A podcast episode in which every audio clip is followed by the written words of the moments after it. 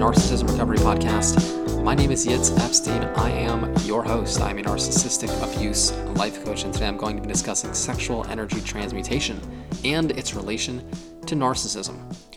Sexual transmutation is the al- alchemical practice of channeling and redirecting your sexual energy into a higher purpose.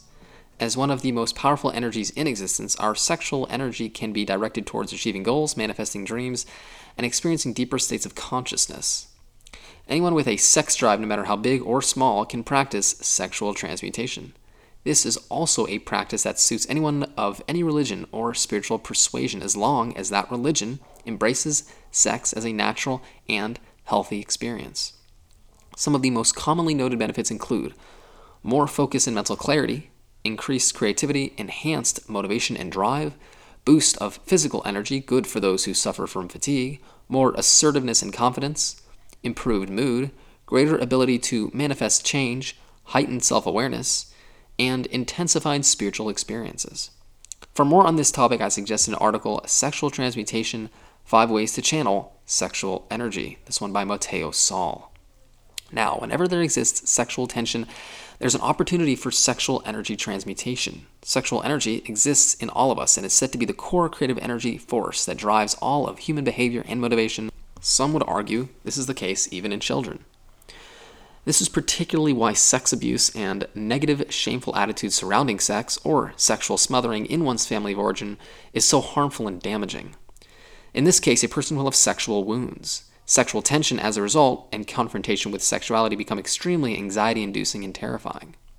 This leads to dysfunctional adult intimate and sexual relationships that are often intimacy avoidant or sexually controlling and intimidating, humiliating, or often abusive. When a person is sexually wounded, sexual transmutation becomes very difficult and even painful. Anything sexual or even reminding one of their own sexuality triggers deep shame and humiliation and can often lead to disowning one's sexuality, defenses against sex, such as gaining weight or denying inner drives or abhorring, hating, envying, or even attempting to destroy those with a healthy sexual drive and sexual identity. Sexual transmutation is paramount to mental health. Without it, and without the ability to elevate one's sexuality and sexual energy, as well as focus it in the direction of one's goals, dreams, and desires, a person will feel great anxiety, shame, feel lost, have deep rage, often self destructive, and often a desire to destroy other people.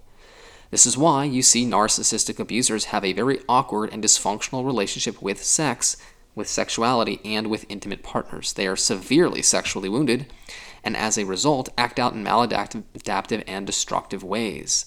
They have little to no ability to transmute their sexual energy. They feel deeply humiliated as a result and therefore abuse much in the way they were abused, i.e., they engage in the repetition compulsion.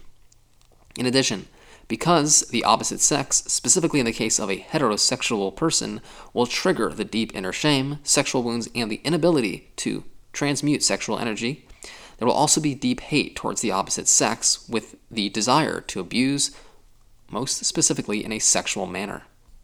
I would argue that childhood wounds are similar, if not the same, as sexual wounds. If you have childhood wounds, then you most usually have sexual wounds. If you have been wounded in childhood, chances are that you have these wounds and struggle with relationships relating to other people in an intimate way and being emotionally available towards yourself and others in relationships.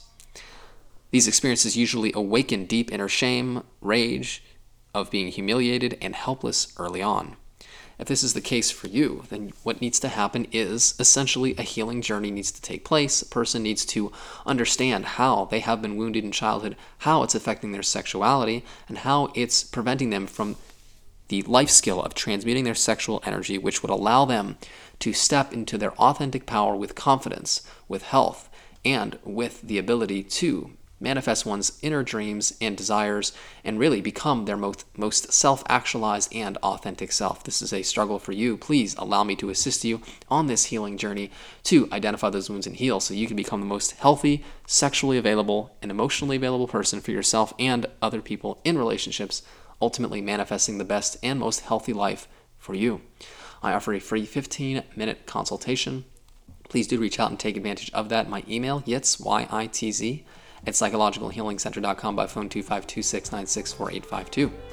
I want to thank you so very much for listening to this episode. It is an honor to bring you this information today, and until next time,